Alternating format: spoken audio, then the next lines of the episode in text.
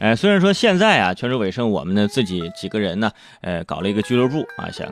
做些演出啊，脱口秀的演出，是为了让大家呢，呃，多看看啊。但是就算这样，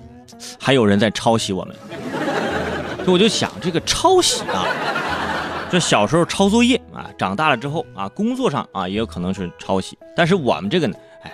顶多就是没事抄就抄呗，是吧？相互交流了。但是如果说你抄袭的非常的明显，哎，就坏了。嗯，比如说最近这个法国戛纳电视节开幕了，而在这戛纳电视节上，国际节目模式保护协会发布数据称，爱奇艺的自制综艺《偶像练习生》与韩国的一档节目相比啊，抄袭相似度达到了百分之八十八，达到了国际节目模式保护协会所记录的抄袭度最高值，直接破了记录了。而对比显示，两者节目不仅模式、舞美概念高度相似，甚至连选手的服装和舞台的幕布都是复制粘贴的。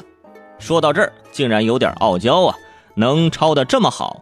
但是还差一点，再努力努力，是吧？怎么说也还有百分之十二的提升贡献呢，是不是？哎，还能进步，哎，这说起来都丢人呢。记得上周末，我打开朋友圈，打开微博，呀。被这个偶像练习生的决赛刷屏了，当时我就懵了，我说怎么这今今天这快乐男生总决赛呀？这是，而且我点那图片看了看，哎呦，那头发颜色没一个正常的，花花绿绿的，我当时就关了。我这个年纪已经接受不了这个了。主要是这个节目呢，还是抄袭的人家的节目，而且人家那个节目呢，还直接把两个节目做了同屏的对比视频，在戛纳电视节的现场进行了展示。所以，这刷爆世界纪录的史上抄袭之最，也算是全球瞩目了。估计主办方也疑惑呢，啊，抄袭相似度达到百分之八，八十八，剩下百分之十二，这剩下的百分之十二是为什么呢？哎，主要是这个参赛选手的名字它不一样。哎，如果参赛选手名字一样，就百分之百了，